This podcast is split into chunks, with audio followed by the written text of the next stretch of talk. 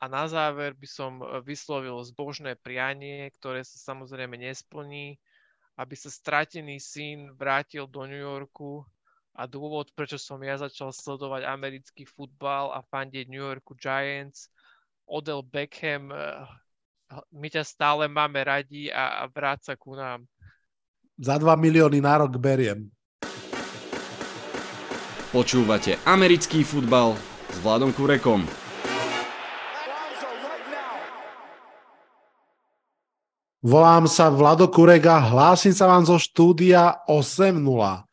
Dnešný podcast bude hlavne pre fanúšikov New York Football Giants. Prejdeme si spolu od prvého zápasu až po posledný trade aktuálnej off-seasonu všetko to, čo sme vlastne za prvý rok nového vedenia Giants zažili my, fanúšikovia Big Blue. Takže ak um, fandíte inému mústvu, nikam neodchádzajte, zostaňte, dozvedie, dozviete sa niečo nové, verím, že aj užitočné a snáď aj zábavné. Vítajte a počúvajte. No a keď som hovoril v množnom čísle, že tu budeme my, tak naozaj nebudem v štúdiu sám. Je tu so mnou aj Matúš z Discordu NFL komunita. Matúš, ahoj. Ahoj Vlado, čaute všetci poslucháči.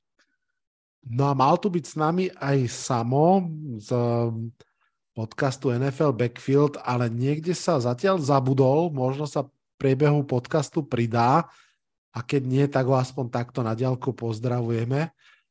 A Matúš, my sme sa stretli spolu nielen dnes takto virtuálne v štúdiu, ale aj pred pár mesiacmi v Londýne na Tottenham Stadium, kde po tej vlastne šokujúcej, ale krásnej výhre Giants sme boli 4-1 a jak sme tak odchádzali zo štúdia, teda zo štadióna, ty sa ma pýtal, že tak čo, že už môžeme začať sa rozprávať o playoff?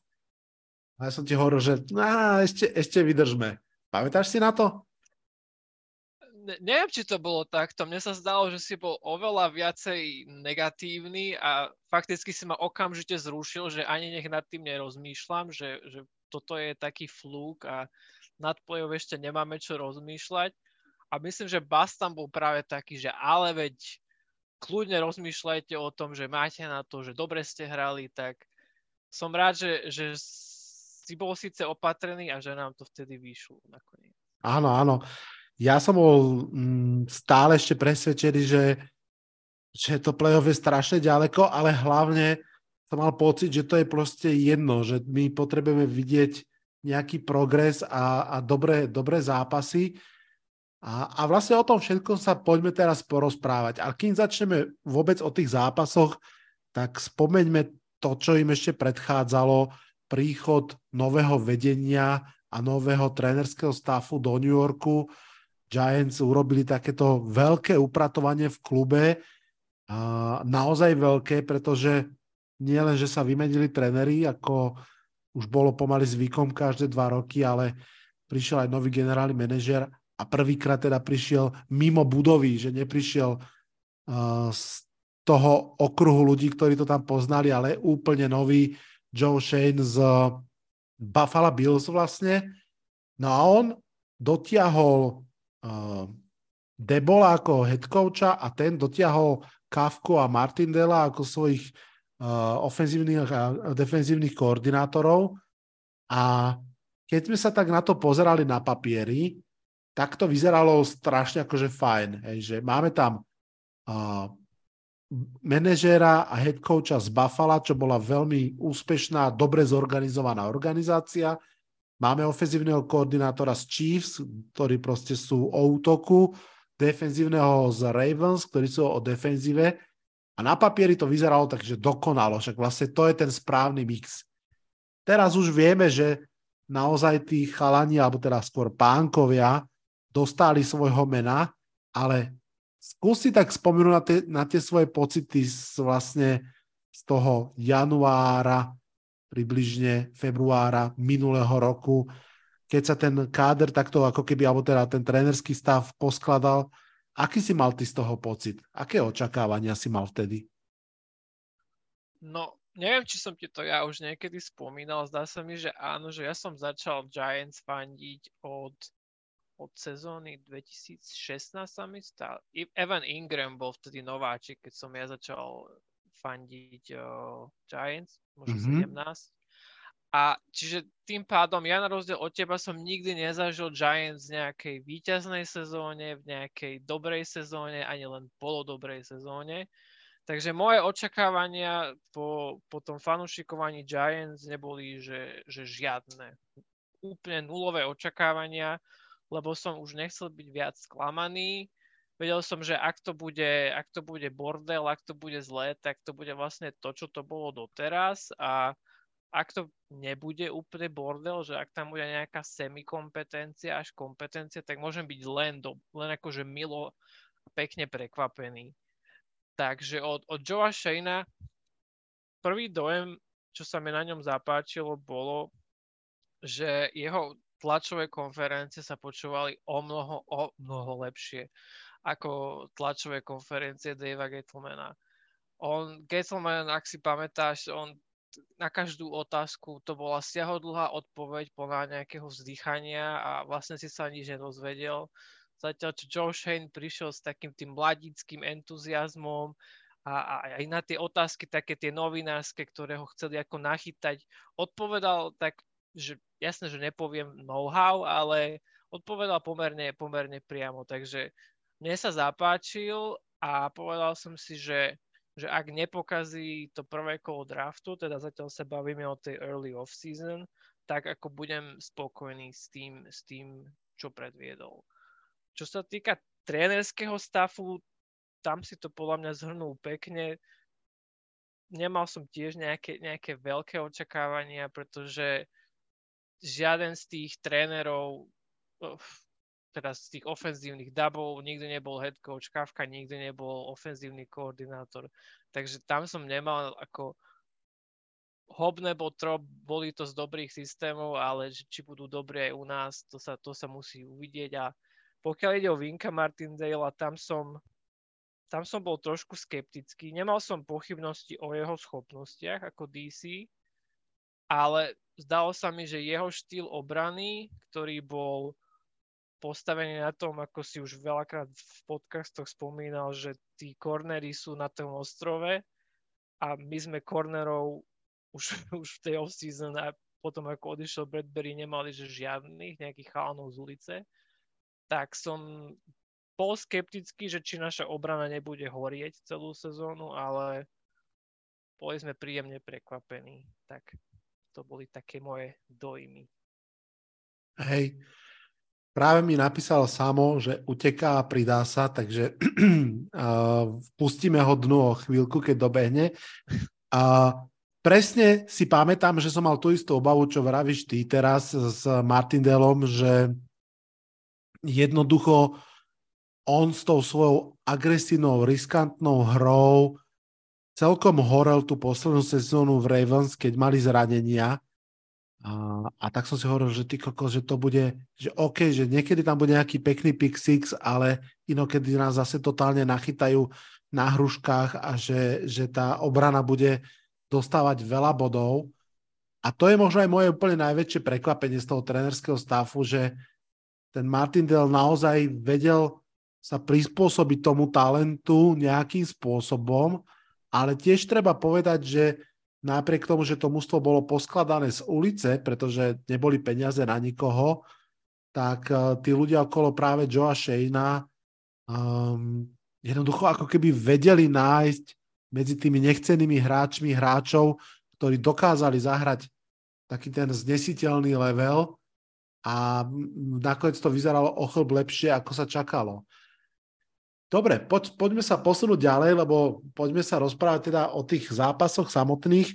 Možno aj pre fanúšikov poviem, že v podstate máme ten podcast rozdelený tak, že stručne si prebehneme celú sezónu v takých troch, štyroch kapitolách, ako, ako, ako prešli tie zápasy a potom sa budeme venovať samozrejme špecifický playoff a potom aktuálne off-season.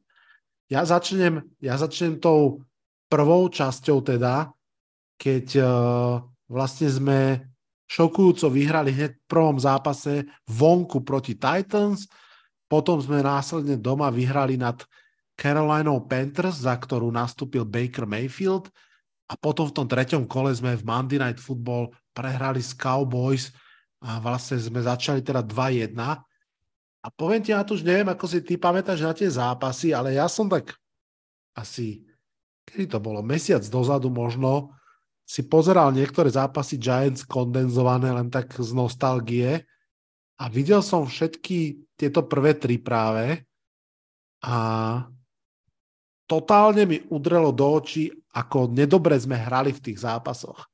Mm. Že, že, vieš, že ideš si pozrieť zápas, ktorý vieš, že dobre dopadne, tak sa aj tak tešíš a pozeráš to a my sme naozaj tam ako keby uh, vždy mali také akože silné momentum, niečo, čo nás ako keby šťuchlo a pomohlo nám to vyhrať. Uh, pri Titans to bol vlastne ten two-point conversion uh, v závere proti Panthers sme začali tak, že oni dvakrát vlastne stratili loptu a my sme išli dvakrát po sebe do útoku. A, a ten výkon nebol teda až taký dobrý, ale každopádne Giants zrazu začali 2-1 a to momentum sa úplne iným spôsobom začalo, začalo nejakým spôsobom hýbať. Ty si ako pamätáš na tie prvé tri zápasy? Čo ti tak zostalo v hlave z nich? Podľa mňa si to krásne zhrnul. Ja som si tie teda zápasy nepozeral o, v nejakých reprízach, ale, ale úplne si mi priblížil, že, že áno, že pamätám si presne tie pocity, ktoré som mal, že, niekedy aj keď prehrajú Giants, alebo ne, v hociaký tým, v hociakom športe, ktorému fandíš, keď prehrá, ale mal nejaký dobrý výkon, tak máš taký lepší pocit z toho, napriek tomu, napriek tomu že prehrali. Akože jasné, že si smutný z toho, že prehrali, ale nie je to taký zlý pocit. A tu si úplne pamätám, tu si úplne pamätám tie, tie zlé pocity, ktoré som mal, že, že OK, že tešil som sa, že sme vyhrali, ale tie, tie výhry boli také, také kostrbaté, veď tam nielen, že ten two-point conversion v Titans, tam ešte musel, ako sa Randy Bullock, myslím, že sa volá, minúť ten field goal. Áno. Uh, v Panthers tam sme, hej, dva turnovery, z ktorých sme tuším tri body vytlačili v prvých minútach a Cowboys, ktorí v tom momente boli 0-2 a všetci sme sa im smiali, že akí sú tragédii a, a zrazu nás totálne vyprášili s backup quarterbackom. Takže hej, boli to také presne rozporúplné pocity, ako si povedal, že, že síce, sme, síce sme vyhrávali, takže sme sa mali tešiť, ale možno aj preto sme boli potom v Londýne takí skeptickí, že, že síce sme výsledkovo boli na tom dobre, ale, ale herne to stále bolo také bezzubé. My sme aktuálne teda už posilnili náš tým a pridal sa k nám do štúdia takto virtuálne aj Samo z NFL Backfield. Samo, ahoj. Čaute chalani, ospravedlňujem sa, ale pracovné povinnosti ma trošku zahltili viac, ako som potreboval a priznám sa, že som trošku zabudol na vás. Ale ja vám to vynahradím, fakt, slúbujem. Je to v poriadku. Rád, že sme tu takto spolu. Je to v poriadku a ja som rád, že že traja žijúci fanúšikovia Giants na jednom mieste, to je hneď potom Tottenham Stadium, druhý najväčší crowd, zažil. Hey, hey. Uh, Samo, práve sme, práve sme spomínali tú prvú, prvú kapitolu Giants, tie prvé tri zápasy, uh, kde vlastne my sme vyhrali na Titans aj nad uh, uh, Panthers, ale potom v tom Monday Night Football sme nestačili na Dallas Cowboys, ktorí hrali s Kuprom Rášom. A pamätám si aj, že to bol vlastne prvý zápas, kedy nastúpil Kevin Thibodeau, lebo on bol zranený prvé dva zápasy a teda bol úplne, úplne neviditeľný. Otázka na teba, kým sa posunieme ďalej. Uh, ak si vieš tak trošku spomenúť, že po tých pr- prvých troch zápasoch, ako si to ty vnímal, že, že fú, že môžeme byť radi, že sme 2-1, alebo si cítil takú nádej, že to môže byť lepšia sezóna? Um, no, ja som cítil obrovskú nádej už od toho zápasu možno s Titans, lebo mne sa obrovsky páčilo, ako ten tým bojoval. Ja si nepamätám, nepamätám za ten čas, čo sledujem NFL, čo od roku 2014. Nepamätám si moc sezon Giants, kedy ten tým naozaj bojoval a myslím, že druhý polčas, myslím, že sa to zlomilo v druhom polčase s Titans a ten druhý polčas Titans myslím, že rozhodol celú sezónu. A po tých troch zápasoch som ja mal veľmi dobrý pocit, aj keď som stále neveril napríklad Danielovi Jonesovi, ale videl som, že ten tým chce, že tý, ten tým vyzerá dobre, že konečne sa na to dá pozerať a nemám chuť si vypichnúť oči, keď to pozerám. Takže ja som mal také pozitívne pocity po väčšinu sezóny. Je pravda, že, že ten prvý zápas, presne ako vravíš, um, tam v tom druhom počase proti Titan sa to trochu zlepšilo a potom tam prišiel ten two-point conversion prelomový a ja si veľmi živo pamätám tú emóciu, ako, ako potom uh, Barkley aj Sterling Shepard utekali k sideline a tam tak sa hádzali na debola a objímali ho. Že tam bolo veľmi cítiť takú tú explóziu emócie, že á, dôveroval si nám a my sme to zvládli. To bolo naozaj, naozaj veľmi silné. A posuňme sa teraz do tej druhej kapitoly, ktorú som si tak pracovne nazval že uh, čas zázrakov, lebo to bolo obdobie, keď sme začali dávať výhru za výhrou. Ja len pripomeniem, 2012 sme vyhrali nad Chicagom doma, tam sa asi tomu aj celkom verilo, že by sme mohli. No a potom bol ten Londýn, Green Bay Packers a potom ešte aj Baltimore Ravens zase doma 24-20 a po, po Green Bay a pro Baltimore byť vlastne v tej chvíli 5-1 to bola, to bola naozaj veľká vec. Uh, Matúš, ako si spomínaš na toto obdobie? Čo tam bolo pre teba takéto špecifické?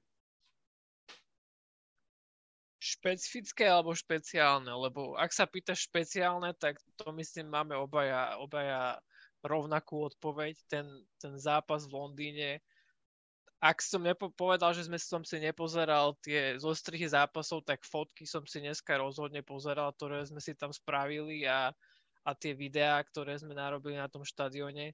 Jedna vec, čo lutujem, ty si myslím sedel nejak nado mnou, že nehrali Giants trošku viacej bližšie na tú našu stranu offense, že my sme väčšinou boli, keď sa niečo dialo v endzone Packers, čo chvála Bohu sa až tak nedialo, najmä v tom druhom polčase. Mm-hmm ale, ale bol to krásny zážitok. Ja si, ja si úplne spomínam, eh, keď sme tam tak stáli a, a pozrel si sa na sidelineu a Giant sideline tam celý čas skákala, tam, tam bol stále nejaký vzruch, niečo sa tam dialo, aj keď sme ešte zatiaľ prehrávali. Oveľa živšia bola. Packer sideline bola taká, že či vyhrávali, či prehrávali, boli tam takí celí odovzdaní, iba, iba, tam, iba tam sedeli, takže nádherný, nádherný zážitok a aj by som povedal, že každý fanúšik NFL na Slovensku alebo tvojho podcastu alebo celkovo by si zaslúžil a určite, ak sa mu niekedy naskytne príležitosť vidieť svoj tím a možno aj nie len svoj tým, ale ten svoj tým je určite o to špeciálnejšie na živom zápase, tak rozhodne choďte do toho, je to, je to zážitok na celý život.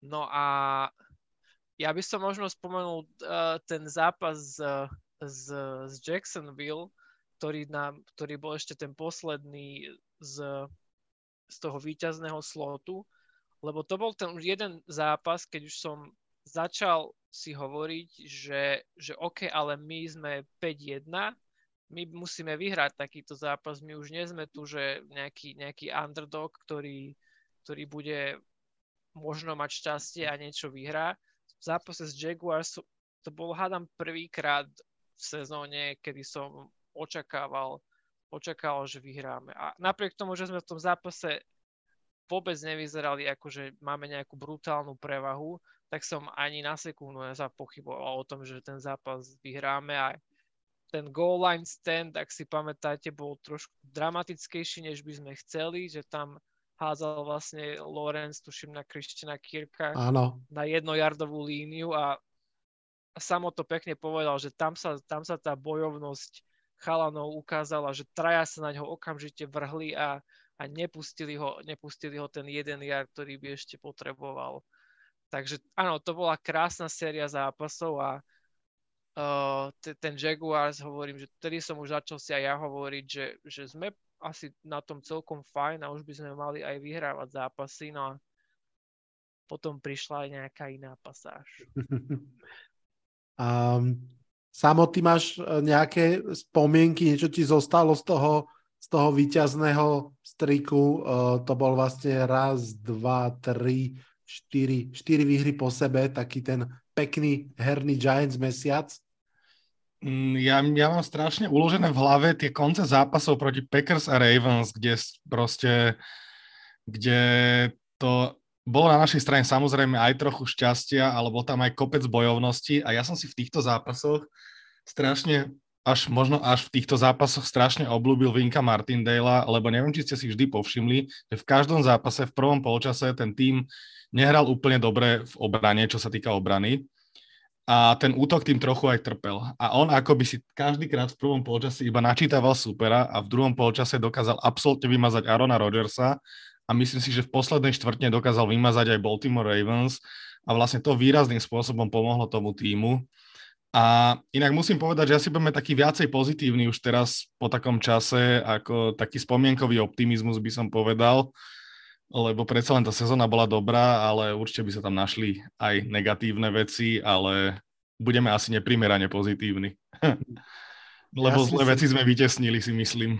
Áno, a zase kto vie, či nebudeme čakať ďalších 5 rokov na to, takže buďme, áno, áno. buďme. Buďme, buďme.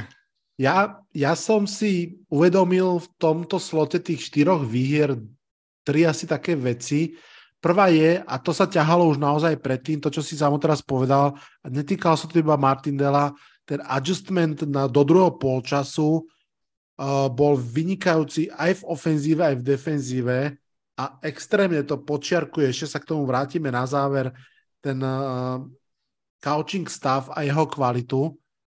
A to nie je iba o head coachovi, ako keby o jeho výkone, ale naozaj o tom, akých trénerov si on dokáže dotiahnuť k sebe, že mu veria, že povedia si, že dobre, kvôli tebe sa presťahujeme a budeme riskovať, že keď ťa vyhodia, zase pôjdeme preč. Na to podľa mňa do veľkej miery doplatil aj Joe Judge, aj predtým teraz mi vypadlo meno hlavného kouča, čo bol pred Joe Judgeom. Um, Šurmur, Pat Šurmur. Áno, Pat Šurmur z Vikings Dicky, že oni proste nemali kvalitných tých ďalších trénerov, nechceli sa ostatní s nimi popripájať, keď to tak mám povedať. A tu na to bolo veľmi cítiť. Poviem ešte rýchlo dve veci a pôjdeme ďalej. No, pri zápase proti Baltimore Ravens, a to teraz sa bavíme o šiestom zápase, si Giants pripísali prvú interception. Veľmi neskoro, naozaj, že až v šiestom, šiestom zápase tam uh, náš vlastne free safety v tej chvíli Low um, zachytil tú loptu Lamára práve v záver zápasu a dokázal ju zaniesť na, niekde na tých 25 yardov útočných a vlastne z toho boli potom tie vyťazné body. A druhú vec, ktorú si pamätám, je zase z Green Bay Packers, a jak si ma tu už hovoril, že ešte po zápase ja som bol veľmi skeptický ohľadom playoff, eh, playoff eh, ambícií, to je úplná pravda, ale musím povedať, že pri tomto zápase som prvýkrát tak uh, zauvažoval, že možno ten Daniel Jones niečo v ňom bude a to je kvôli tomu, že tam ten rozhodujúci comeback drive uh, bol taký, že vlastne Daniel Jones prepochodoval celé ihrisko so svojím útokom bez Saquona Barkleyho. Saquon Barkley bol ťahuňom Giants prvé 3-4 zápasy a potom tá jeho rola sa začal tak zmenšovať alebo vyrovnávať. A práve už v tom zápase s Packers naozaj on mal zranenú ruku a vlastne bol na sideline celý ten drive, ktorý zakončili Giants touchdownom bez Barkleyho. A mimochodom to si myslím, že je drive, ktorom si uh, začal zarábať na svoj ďalší kontrakt aj Darius Slayton, k tomu sa ešte možno vrátime. On bol podobne ako Jones, podľa mňa na odstrel v klube pred sezónou a obidvaja skončili so novými zmluvami. Takže to bola ešte taká vec, ktorá mi zostala v pamäti a samozrejme presne ten goal line stand uh, proti Jaguars. No a potom, potom prišla taká tá naozaj takéto vytriezvenie prehra so Sietlom Seahawks celkom výrazná, 13-27. bajvik, ktorý mal byť oddychom, ale pre nás bol hlavne o tom, že Xavier McKinney si zlomil ruku a de facto na celú sezónu, alebo takmer na celú sezónu skončil. No a potom, potom uh, aká taká výhra nad Houston Texans. To bolo, to bolo také obdobie, nazvem to, že uh, nedobré, plné zranení, pretože okrem toho McKinneyho Adory Jackson išiel na uh, uh, punt return a takisto sa zranil v podstate takmer do konca sezóny. A Wandel Robinson ešte v tom zápase, myslím, že práve z Jaguars, v ktorom veľmi dobre vyzeral a mal cez 100 yardov nachytaných, si tiež roztrhol väziva v kolene a ten naozaj na celú sezónu išiel preč. Čiže my sme tam vlastne behom dvoch týždňov vrátane Bajviku stratili troch veľmi dôležitých hráčov No a potom tam ešte prišiel ten uh, naozaj, uh, a to neskôr výprask od Eagles, ale ešte predtým, a samo to idem už k tebe, a sa tam odohrala taká, taká veľmi dôležitá, možno rozhodujúca časť uh, nášho schedule a to bolo, že tá divízna časť, keď sme remizovali s Washingtonom, prehrali s Filadelfiou a následne možno v rozhodujúcom zápase celej sezóny porazili Washington vonku. To bola vlastne jediná divízna výhra. Čo si pamätáš z tejto kapitoly, možno také tej, kde sa naozaj tá sezóna lámala? No ja si pamätám, že som mal ozaj nervy, lebo my sme mali podľa mňa dosť nevýhodný schedule v tom, že všetky tie dôležité divízne zápasy sme mali v podstate okrem jedného, jedného, myslím, jedného z Cowboys sme mali v druhej polke sezóny.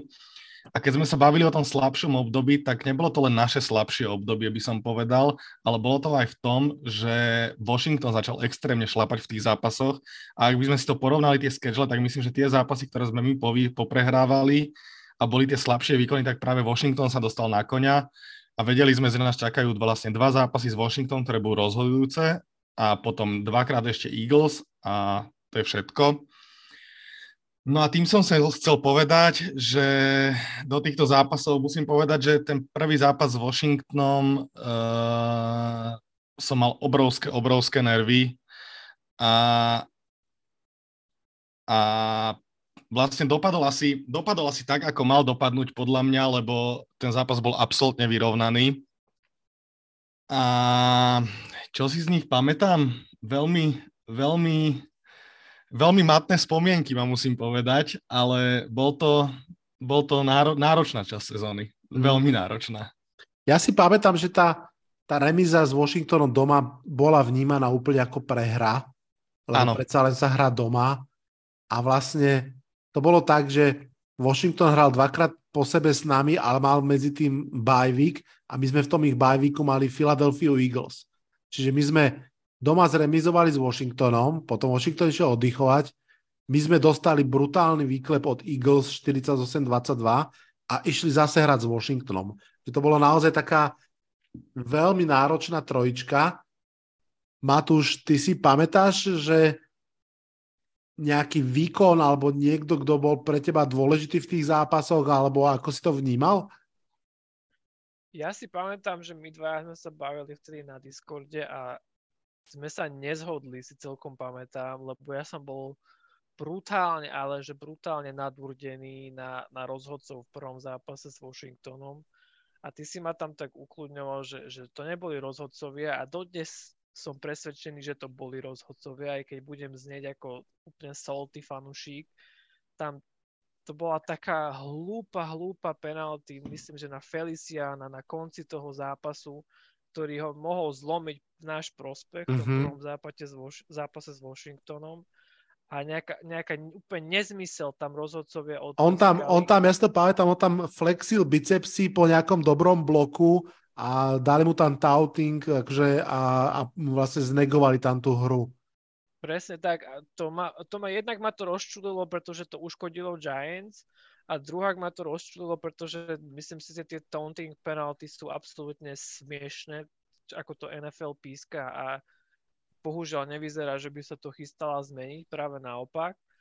No a potom som tam písal asi o tie dva týždne na náš Discord, že, že, že tak trošku prišla karma, lebo tam v tom druhom zápase s Washingtonom Terry McLaurin dostal penáltu najprv za, za to, že bol zle na, na prísne postavený, aj keď sa s rozhodcom o tom bavil a potom nebola odpískaná interference na neho, tak som si tak povedal, že, že karma trošku zafungovala, že hlúposti nám boli odpískané v prvom zápase s Washingtonom, tak teraz naopak neodpískali niečo, čo mali odpískať e, v tom, tom druhom zápase a výhru nakoniec sme si pripísali. Áno. Počúvate 5. sezónu podcastu Americký futbal s Vladom Kurekom. Ja ešte mám potrebu vyťahnuť z pamäte jedno meno, lebo ono sa to všetko tak zlieva pochopiteľne a v tom frenetickom živote week to week počas NFL sezóny to je vnímané úplne inak. Veľmi veľa fanúšikov Giants bolo sklamaných práve okolo toho 9. týždňa, že Joe Shane nedraft, teda netradol pre nejakého wide receivera, hej, že Chase Claypool išiel do Bears a, a my sme nikoho nezískali.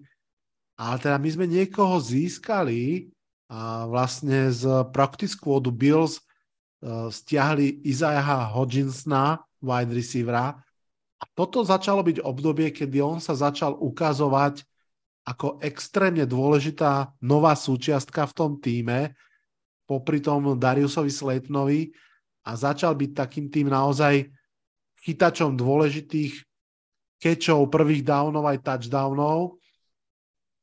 A potom vlastne práve aj na jeho pleciach a na pleciach pásového útoku, že to už naozaj sa bavíme o období, kedy, kedy ten pásový útok zrazu začal byť výrazne dominantnejší, tak uh, prišli tie zápasy s Minnesota, kde sme prehrali veľmi tesne, potom uh, veľmi presvedčivá výhra nad Indianapolisom Colts, kde sme vlastne potvrdili postup do playoff a potom tá už e, de facto nepodstatná prehra z Eagles, kde hralo naše Bčko.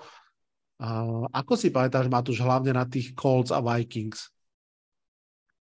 No na Vikings som si chytil flashbacky, lebo ja si ne, ne, ako nesledujem až tak ostatné týmy, väčšinou si pozerám len highlighty, ale nepamätám si, koľko tímov prehralo toľkokrát za posledné roky field goalov že zo 60 plus yardov ako my. Takto si pamätám, že Graham Gano nás ešte v Caroline raz zostrelil, Jake Elliott z Philadelphia nás zostrelil, tu nás zostrelil, teraz som zabudol meno kickera Vikings, ale, ale ten nás zostrelil 60 yardovým field goalom. Takže tam ako štestíčko takéto tradičné české nám, nám chýbalo v tom zápase, ale ešte my sme mali mať tento podcast pôvodne ešte pred playoff. Ešte sme ani nevedeli, kto bude našim súperom v playoff. A som si hovoril, že ak by sme dostali Vikings, tak, tak veľmi veľa ľudí bolo takých, že Ježiš, veď stačí nám trošku niečo zlepšiť, nejaký execution, možno v obrane si ustrážiť niekoho lepšie a, a už to vyhráme. A ja som sa presne bál, že, že, že či, si, či my nemáme nejaké rúžové okuliare na tých Vikings, že teraz sme to s nimi dali tak natesno, že, že, že sú pre nás takí hrateľní, si myslíme. Tak som rád, že môj ako tušák vtedy sa, sa mýlil. No a pokiaľ ide o Colts, tam som bol brutálne nervózny. Ja som asi nikdy nebol pred zápasom tak nervózny, lebo som si predstavil všetky scenáre, že, že my, my proste vyhráme nejak tesne a všetci sa budú proste na nás pozerať, že Ježiš, vy ledva porazíte Colts, čo chcete robiť v playoff.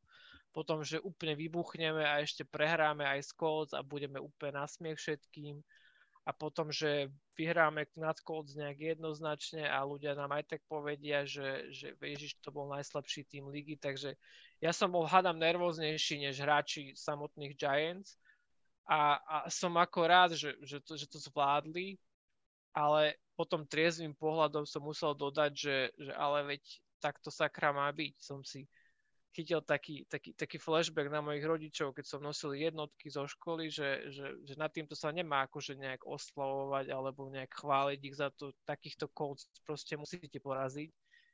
Ale bol to asi fakt, že jeden zápas, ako si ty na začiatku povedal, že tie, tie výkony neboli také dobré, tak toto sa akože, toto bola lahôdka na pozeranie, lebo to bolo ako nejaký, nejaké 15-ročné dieťa, ktoré, ktoré drží za hlavu 10-ročného súrodenca a že udrí ma, udrí ma a nevedel, nevie ho udrieť, pretože je o hlavu menší, tak, tak na tento zápas sa, sa, sa jeden raz že dobre pozeralo. Ja som, ja si pamätám, že som sa veľmi obával, čo urobí Justin Jefferson s našou obranou. Trošku tak jemne predbehnem, ale vlastne v oboch zápasoch, ktoré sme nakoniec spolu hrali, nebol tak uh, dominantný, respektíve on hral výborne a keď mal loptu, tak, tak to bolo cítiť, ale jednoducho ako keby nelámal tie zápasy, aj keď je pravda, že v tom prvom zápase práve on urobil ten rozhodujúci catch pár sekúnd dokonca, ktorým sa posunuli vlastne na ten field goal, ale faktom je ten, alebo ten, faktom je, že, že to bol vlastne uh, zápas, kde naozaj aj Giants fanúšikovia, ale aj Giants hráči po tom zápase s Vikings prvom, veľakrát som počul, že ešte sa sa chceme vrátiť, že bol tam taký pocit unfinished business. No a potom ten zápas Colts, tak jednak to bol po, neviem či po troch rokoch, konečne zápas, ktorom dali Giants viac ako 30 bodov. A bol to zápas, v ktorom Daniel Jones hodil dva touchdowny a ďalšie dva zabehol a naozaj tá pásová hra tam vyzerala veľmi, veľmi slušne. Um, pre teba to bolo vlastne prvé potvrdenie pre playoff a samo ty, ty si myslím zažil aj to playoff s Benom McAdooom, že? Zažil, zažil, no. Ešte ako veľmi ruky fanošik, ale zažil, hej, no. Ale to myslím, že bol veľ, veľmi taký rýchly, rýchly výpadok z playoff. Ale ešte by som sa ja možno vrátil k týmto zápasom, o ktorým ste sa bavili.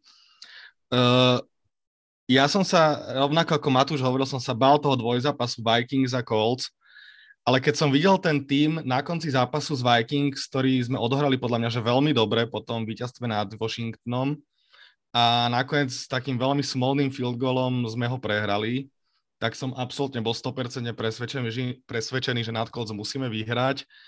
A ja už som niekedy v priebehu sezóny hovoril, že Giants majú proste strašne tesné tie výhry, že na každú výhru sa nadrú a vždy je to vlastne v podstate nervák až do konca. A že potrebovali by možno pred playoff taký, taký niekoho proste, že rozbiť oveľa bodov. A to bola presne tá výhra nad Colts a vtedy som vedel, že je proste dobre aj pred tým playoff a myslím, že aj tomu týmu to strašne pomohlo. Hej, No a teda v podstate stalo sa to, čo, to, čo sme ani nedúfali. Giants postupili do play-off a postupili po 5 alebo 6 rokoch a vlastne po 11 rokoch vyhrali v play-off. Um, stalo sa teda to, že sme opäť hrali s Vikings a opäť sa ukázalo to, že že Vikings obrana naozaj bola možno aj najslabšou v lige a možno aj preto a možno naozaj sme tam videli ten rast Daniela Jonesa, pretože to bol zápas, v ktorom my sme jednoznačne hrali pásový útok vo veľkom naozaj. Um, vyhrali sme 31-24, čiže opäť sme išli cez 30 bodov a bolo tam naozaj kopu, kopu veľmi pekných akcií. Možno otázka na vás obidvoch. Uh, predpokladám, že ste ten zápas pozerali naživo. Bolo to také, že viera stredala sa s obavou, alebo, alebo ste si hovorili, že toto je fakt zápas, ktorý ideme vyhrať? Mm, tak môž, ak môžem začať, tak ja som bol v podstate od začiatku presvedčený, že, že ten zápas ideme vyhrať a aj to tomu všetko nasvedčoval. Ja som mal pocit, že Saquon Barkley tam bude behať cez celé ihrisko non-stop, potom to trošku obrana Vikings zavrela, ak, to tak, ak sa to tak dá povedať. Ale ten výkon, ten výkon z Vikings playoff bol proste, to bol podľa mňa najlepší, najlepší výkon celého týmu v celej sezóne. A jedine v druhom polčase myslím, že na začiatku som mal chvíľku taký moment, kedy som si hovoril, že fú, že niečo sa deje ale veľmi rýchlo sa to, myslím, že zmenilo na to, že som opäť veril a ja som nejak nemal pochyby, proste ani aj pred tým zápasom som typoval, že vyhráme nad Vikings, čiže ja som ani aj do toho zápasu išiel s tým, že to ideme vyhrať v podstate. Mm. Daniel Jones v zápase hodil 301 yardov a dva touchdowny. Barkley pridal tiež dva touchdowny.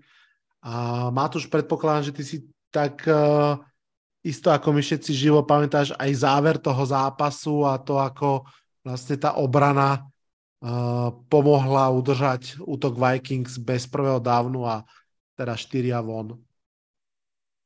No, ja by som chcel niekedy pri zápasoch Giants a, a celkovo mať, mať ten optimizmus, ktorý som povedal, lebo ja síce, ja síce som fandil Giants, aj som dokonca v typovačke tej, tej predplayoff dal, že Giants vyhrajú tento zápas, ale teda ako uh, rozmýšľam, ako to slušne povedať. No nervózny som bol v tom zápase, rozhodne. Rozhodne som bol nervózny a a už potom, keď, keď ako to vyšlo, štvrtý down, nič, Kirk bude vždycky Kirk, si hovorme, tak, tak ako, no skákal som tu, tešil som sa, áno, mal, pravdu si povedal, prvý zápas vlastne playoff, ktorý som ja zažil a hneď výhra, tak ani, ani spať sa mi nechcelo, už ani neviem, aký deň bol potom a iba som ešte, ešte pozeral nejaké highlighty a, a nádherný pocit, ako je to možno trošku smutné, že ako fanúšik Giants sa teším, že z jednej výhry v play-off, ale ten, kto si to zažil, tie, tie roky strádania a tie roky podpriemernosti, tak tento naozaj vie oceniť, aký, aký to bol pocit z tohto, sa, z tohto sa tešiť z tej výhry.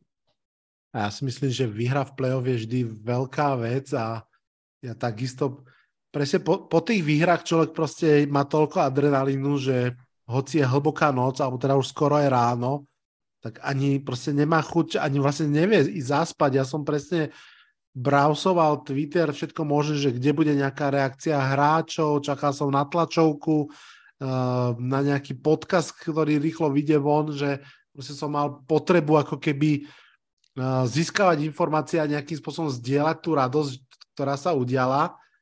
A tak áno, bola to prvá výhra playoff od roku 2011, od toho víťazného Super Bowlu. A naozaj, naozaj si myslím, že tam, ak si to dobre pamätám, Vikings išli na loptu, skorovali prvým driveom a tedy som si hovoril, že ej, že zdá sa, že teraz už akože hrajú vážne, ale potom vlastne my sme tiež odpovedali hneď touchdownom a viem, že to ma tak nejakým spôsobom upokojilo, som povedal, že aha, že dobre, sú pripravení, že minimálne budú hrať rovnocenú partiu. Stále som čakal, kedy sa utrhne Justin Jefferson proti tej našej secondary, kde naozaj uh, viacero hráčov bolo z ulice, ak tak mám povedať, ale jednoducho, jednoducho sme to uhrali a, a naozaj, že to bola veľká radosť. No a, a ja ešte, No, ja ešte povedz. dodám, zareagujem možno na Matúša, že ten môj optimizmus vy, vy, vyplýva z toho možno, že rok, celý rok presviečam fanošika Eagles, že Giants na to majú, čiže ja som zvyknutý byť optimista voči Giants, lebo inak potom sa v našom podcaste Backfield stratím, lebo ja to mám dvoch presvedčených fanošikov iných tímov, takže keď budeš rok presviečať iných fanošikov a ešte z tej istej divízie, tak potom príde tomu uveríš aj, uveríš aj sám. To, to, je ten, to je ten liek podľa mňa. No a potom, potom sme sa stretli teda aj vo vašom vnútropodcastovom dueli v divíznom kole Eagles, Giants a samozrejme, že to moje fanušikovské ja hľadalo spôsob, ako sa na to pozrieť, že by to nejak mohlo výjsť, ale proste, a však ja som to hovoril strašne veľakrát v každom možnom podcaste, aj v tých brackets, ja som si myslel, že Eagles si idú pre Super Bowl úplne, že bez zastávky a mal som pocit, že to bude jasný zápas. Bol ešte jasnejší, ako, ako, som, ako som sa obával. To bolo také, také nastavenie zrkadla, že ešte je long way to go, že? No, ja to... tak prepač, kľudne začni, kľudne začni. Mňa to ani tak nemrzelo, že sme ako prehrali v play-off vysokým rozdielom, ale to, že to boli, prečo to museli byť práve Eagles, to už, už horšie by bolo z môjho pohľadu iba Cowboys a to ma, to ma tam, akože nevadí, tak prehrali sme v play-off, aj tak sme prekonali všetky očakávania, ale, ale to tí Philadelphia Eagles a tých najhorší fanúšikovia teraz nám budú akože zase sypať sol do rán. To, to ma z toho bolo najviac. Nie, že sme prehrali, ale že s kým sme prehrali. So mnou, keď môžem zareagovať, so mnou tá prehra nejak akože mrzelo ma to, ale ja som trošku nerozumel takému tomu hypu, čo bol celý týždeň, že my tých Eagles vlastne môžeme poraziť. Ono sa to dosť riešilo, že ako by sme ich mohli poraziť a že vlastne je to reálne, že ich sme mohli poraziť. Ale myslím si, že Eagles boli ten trok, jak si Vlado ty povedal, že úplne na inej úrovni, jak Giants. Giants boli v podstate underdog, ktorí prekvapili a Eagles boli absolútne jasný favorit na Super Bowl. Takže a v podstate je to absolútna zhoda okolností a pred sezónou by sme neboli povedali, že sa stretneme v druhom kole playoff a ešte uvažovať na nejakou výhrou, fakt som, ja som ani nejak, neviem, ne, nemal nejak v hlave scenár, ako by to mohlo dobre dopadnúť. Vieš prečo? Lebo nám celý čas nám, nám servírovali 2011 a tam sme tiež išli z nejakého ako nižšieho miesta a nikto nečakal, že, že niečo, niečo vyhráme a naposledy ste vyhrali v playoff vtedy a vyhrali ste Super Bowl, tak už všetci boli, boli takto trošku nažhavení týmto a ja som si tiež hovoril, že nič racionálne neviem nájsť, prečo by sme mali Eagles poraziť, ale už keď vyhráš ten jeden playoff zápas a povieš si, a prečo nevyhráme, prečo by nie sme nevyhrali aj ten druhý. A tak... Presne ako vravíš, to je dobrá pripomienka, Matúš. Veľmi sa riešil ten pattern z roku 2011, kde uh, Giants ako Road Warriors vlastne trikrát hrali vonku, trikrát vyhrali a, a mal to dokonca aj podobný pattern, tam sme tiež myslím, že hrali vlastne s Cowboys v, v playoff, čiže ako keby s divízným rivalom, aj keď teraz neviem, či úplne naozaj, to je jedno. Každopádne tá ako keby ten historický optimizmus tam bol ten hlavný vietor do fanošikovských plachiet. Amerika naozaj... má rada tie príbehy. Keď Presne som to išiel povedať, že, že americká rozprávka, klasická, to, to oni majú veľmi radi. Áno, áno, a dokonca akože, aj že určite aj americká, ale aj celkovo ako keby podľa mňa tá športová žurnalistika tam takto funguje, áno. hej, cez tie narratívy, áno. proste hľadaš spôsob, ako, ako o tom rozprávať. No fakt je ten, že, že uh, Giants slabiny totálne kolidovali so Eagles silnými stránkami a v tom zápase to bolo vidieť, hej, že 268 ehm, yardov nabehali Eagles cez nás a keby chceli, tak nabehajú aj viacej. Naozaj nemali sme ich ako zastaviť a, a, a keď eh, sme tam všetko obchali do boxu, tak proste si hodili loptičku za, za, za nich do diálky. Že tam to naozaj bolo... Síce sme Giants, ale v tomto zápase to bol David versus Goliáš a my sme boli ten David. A mm, myslím si, že aj po zápase, a však za chvíľku sa už dostaneme k tejto off-season, um, Joe Shane veľmi jasne povedal, že um, medzi Eagles a Giants je ešte stále veľký talentový gap, ktorý jednoducho treba postupne znižovať a že, že bol úplne, úplne evidentný. Takže uh, slovami Briana Debola naša sezóna skončila uh, crash landing, že havarovali sme, padli sme dole No ale eh, čo bolo, bolo. V tejto chvíli sú Eagles takisto ako my 0-0 a pozeráme sa už na novú sezónu, takisto ako my sú bez, bez, eh, bez trofé, tá išla zaslúžene, aj keď možno trošinku prekvapivo, eh, čo sa týka toho vývoja zápasu do Kansasu. Poďme sa mi spolu, kamaráti, pozrieť na tú Giants off-season. A prvú otázku, ktorú vám dám, Samo, poď, poď možno prvý ty. Ja som už o tom veľa rozprával aj v podcaste, mal som špeciálny podcast Daniel Jones kontrakt a následne tag eh, Barkleyho. To bol vlastne taký ten úplne najdôležitejší prvý krok, ktorý sa musel nejakým spôsobom rozhodnúť a udiať. A udial sa teda takým spôsobom, ako vieme, 4 roky pre Jonesa, v priemere 40 miliónov na, na sezónu a vlastne garantované peniaze hlavne prvé dve sezóny z tých štyroch a následne tek pre Saquona. Ako si to vnímal, čo si o tom myslíš teraz spätne? Jo, toto je rozoberaná téma z každej strany. Vysvetloval som to niekoľkým ľuďom toľkokrát svoj názor, ale poviem ho aj tu. Na prvý pohľad som si hovoril, že fú, že či to náhodou není veľa, ale potom som z toho vyspal, popremýšľal som nad tým a podľa mňa ten kontrakt je veľmi, veľmi rozumný. A to hneď z niekoľkých dôvodov. Prvý dôvod je ten, že síce je to 160 miliónov, ale netreba sa pozerať na tieto peniaze, ale treba sa pozerať na garantované peniaze. A tie sú v podstate iba na dva roky, čiže ak by to dopadlo zle, čo dúfam, že nedopadne a nemalo by dopadnúť, tak v podstate za dva roky alebo za rok už môžeme draftovať quarterbacka a za dva roky sa rozlúčiť s Danielom Johnsonom a zač- začať to stávať na novom quarterbackovi. Druhá vec, že niekto povie, že je to strašne veľa peniaze, 40 miliónov na rok. Teraz je myslím, že nejaký štvrtý alebo piatý najlepšie platený quarterback je Daniel Jones, ak sa nemýlim, alebo možno ešte aj vyššie, opravte ma, ak sa mýlim. A ono proste už nie sú tie časy, kedy môžu proste quarterbackovia dostávať málo peňazí, kedy dostanú 25 miliónov na sezónu, dajme tomu. Zoberme si, že Deshaun, Deshaun Watson, ktorý nehral rok a pol, dostal 250 miliónov full guaranteed, alebo koľko sa mi zdá, že takto nejak to bolo.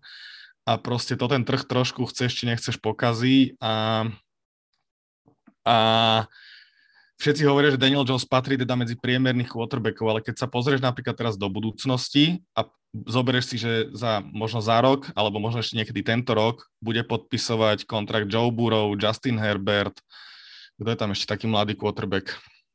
No keď to podpíšu všetci tí talentovaní mladí quarterbackovia. Ešte podpíšu... Lamar Jackson by rád podpísal kontrakt. A, hej, no, modlíme sa všetci za neho.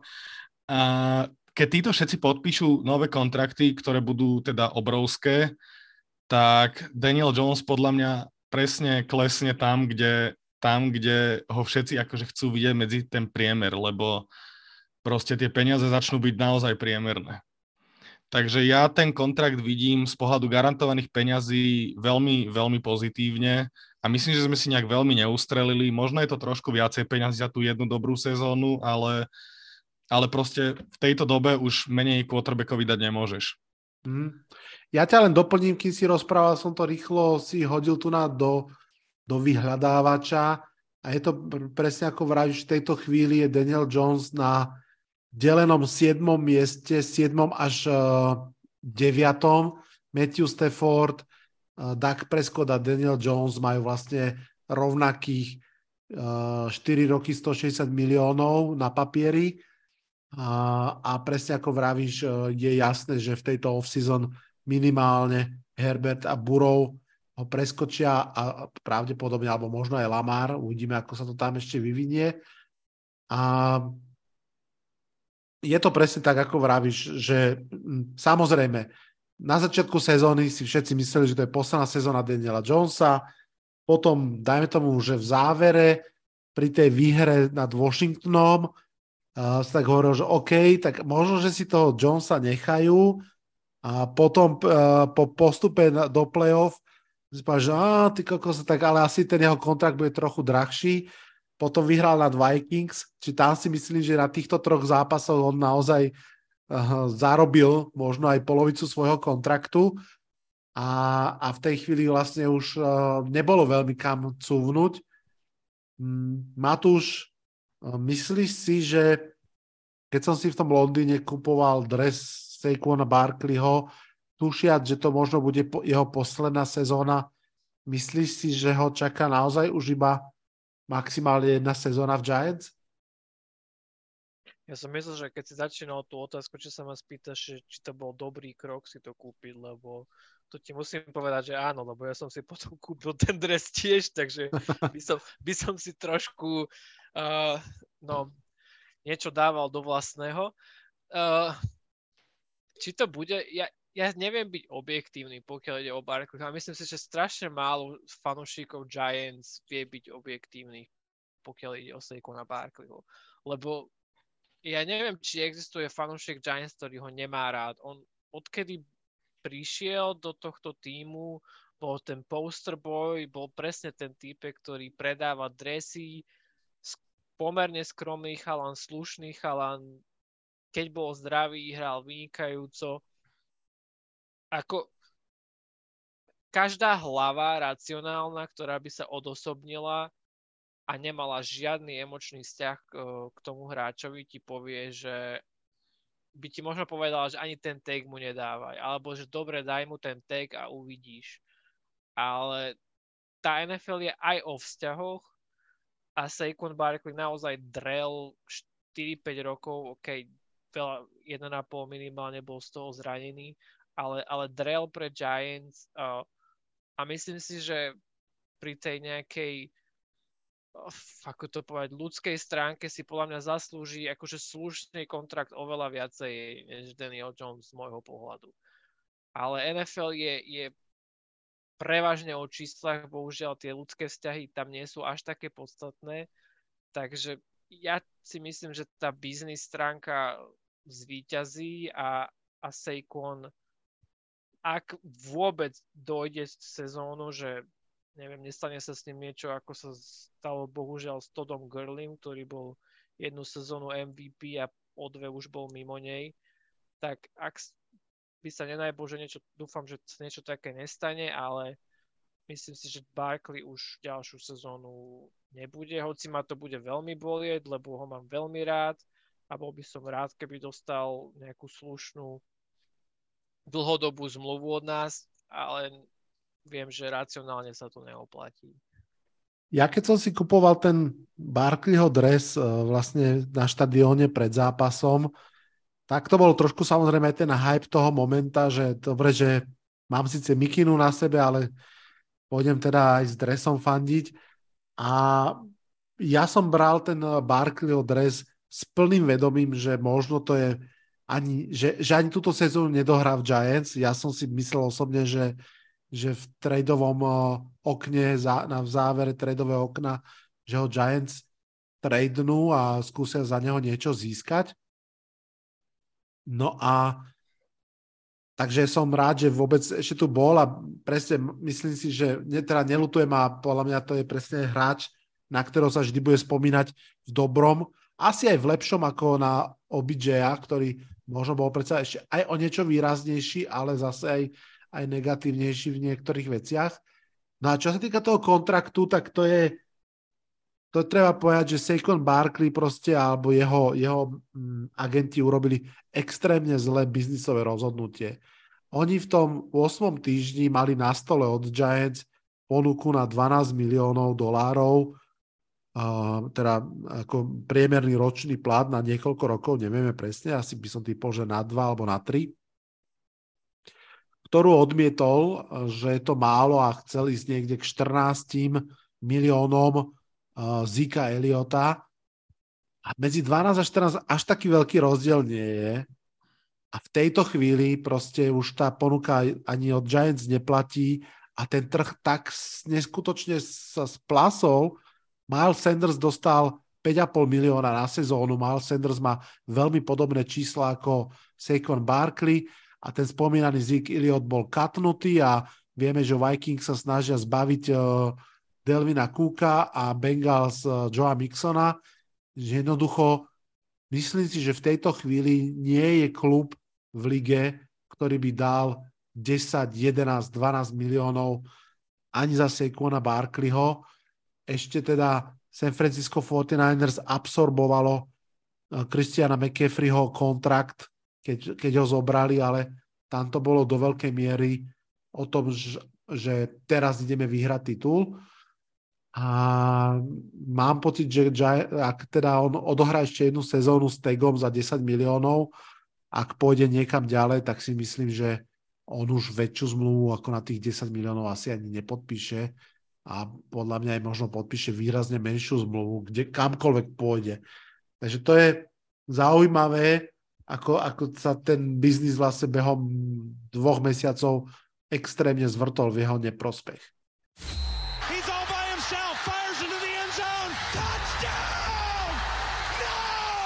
Počúvate americký fotbal s Vladom Kurekom. You are listening to American football with Vlado Kurek. Hold on. That's what I want to see.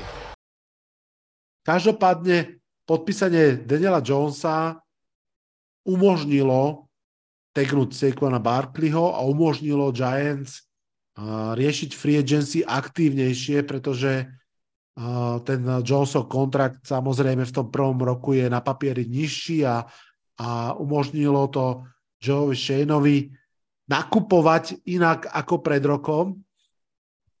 No a prišli hráči do Giants. A určite treba spomenúť minimálne linebackera Okerikyho, ktorý prišiel z Colts a treba spomenúť uh, Derena Wallera, ktorý, pre ktorého tradeli Giants do Raiders. Samo, čo hovoríš na tieto dve prvé veľké mená, ktoré Giants uh, vo free agency začali riešiť?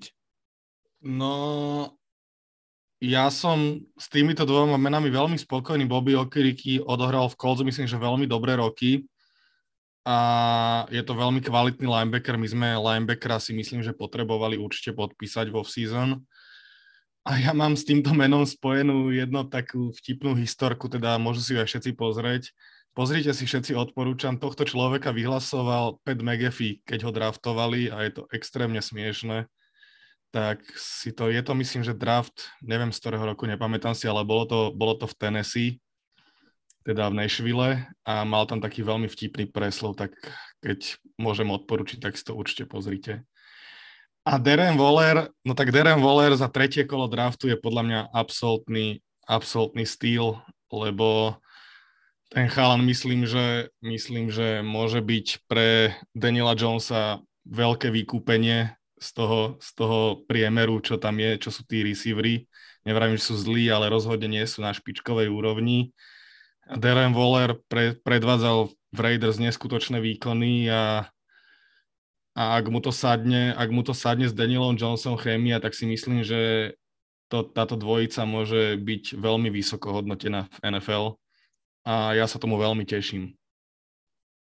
Mimochodom, keď už si spomínal o Kerikyho draft, tak ja ešte pripomeniem, že uh, v tom zápase s Colts práve tento Okeriky bol ten hráč, ktorý tak trochu nepekne tam lakťom šlahol uh, Danielovi Jonesovi do zatýlku pri jednom slajde a tam to tedy veľmi, veľmi bolo horúce.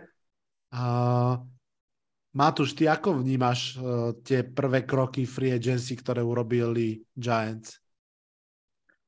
Mne sa to páči hlavne z toho, že sme ne, nešli na nejaký bláznivý spending spree, lebo myslím, že sme boli štvrtí v, v kape, ktorý sme mali voľný na, tento, na túto off-season. Tak ako jasné, Daniel Jones je, sú šialené peniaze, ale už sa k tomu asi nebudeme vrácať. Jediné, čo by som chcel možno povedať k tomu je, že, že ja som na milión percent presvedčený a môžete to tu niekde nahrať, že, že on ten kontrakt určite tak, ako je, nedohrá keď si pozrie niekto, ako je štrukturovaný, že tam je nejaký 56 miliónový cap hit, to, to neexistuje, že, že niekto bude chcieť hrať, aby hral pod takým kontraktom. A, a Okereke je, je veľmi dobrý, pretože je to hlavne linebacker do, do toho, ako si presne povedal, do, do run game, kde nás, kde nás Eagles uh, totálne zničili. Mill linebacker tam hral tuším doteraz ten Mr. Irrelevant, Tay Crowder, ktorého sme aj tak potom vyhodili, takže úplne v pohode vec. A čo sa týka Wallera, tak áno, bol je už takým tieňom za posledný rok, dva toho, čo, toho, čo bol predtým, ale ten kontrakt nie je zasa až taký brutálny, dá sa z neho po tejto sezóne pomerne lacno, lacno odísť. Takže je to taký ten ideálny high risk, high reward uh, kontrakt, čo keď si napríklad porovnáme pred minulú alebo dve sezóny dozadu, sme takto podpisovali Johna Rossa na 1 milión, že to je taký, že high risk, high reward, ale myslím si, že Darren Waller je, je o niekoľko tried lepší hráč ako John Ross, takže myslím si, že jeho, jeho, úsp- jeho úspešnosť alebo to, či môže byť úspešný, má oveľa väčšiu šancu ako pri ňom. Myslím si, že u, u, u Derena Wallera išlo hlavne o zranenia, preto tie sezóny neboli až tak kvalitné. Ale myslím si, že ak by ostal zdravý, čo je veľká otázka v NFL, tak myslím, že, že to môže byť obrovské posilnenie. Hej, hej, to som ty myslel, to som ty myslel. A no. vlastne Daniel Jones, myslím, je presne taký ten quarterback, ktorý, ktorému sa hodí práve Titan, že on, on síce nemal až tak možnosť hádzať na tight endov, ale keď má tu možnosť, on to, on to rád hodí na tight enda. Takže Waller sa hovorí, čo sa týka jeho štýlu hry, je pre neho jeho vynikajúci, vynikajúci target. Niekoľko poznámok. Prvá, Matúš ide za tebou. Toto celé sa nahráva, vieš. Takže, takže je to nahraté, to tvoje vyhlásenie a teda dohľadáme si ho, keď, keď k tomu príde ja si tiež myslím, že ten, ten Jonesov kontrakt, keď sa ešte na sekundu k tomu vrátim, je tak štrukturovaný naozaj, aby sa s ním dalo niečo robiť, aby sa buď z neho odišlo po dvoch rokoch, alebo, alebo uh, aby sa predlžil a rozštrukturoval sa tá suma ďalej. No ale vrátim sa aj ja k týmto vašim poznámkam. Uh, ja som, ja som uh, bolo jasné podľa mňa, že Giants zoberú linebackera, predsa len na jednej strane obrovská diera v našom kádri, naozaj možno najslabšia pozícia vôbec celého mužstva. Na druhej strane v drafte žiadni linebackery takmer nie sú a na tretej strane naopak vo free agency ich bolo dosť veľa, dosť dobrých, až od Edmundca počnúc po neviem koho končiac. Takže ja som bol presvedčený, že nejakého linebackera zoberieme. Bol som trochu prekvapený, že celkom draho tohto Okierekyho vlastne na 4 roky 10 rokov, e, teda 10 miliónov na rok. Ale bral som si, že OK, dobre, že toto je že dôležitá vec vyriešená, aby sa v drafte nemuselo ričovať kvôli nejakej proste ťažkej nít.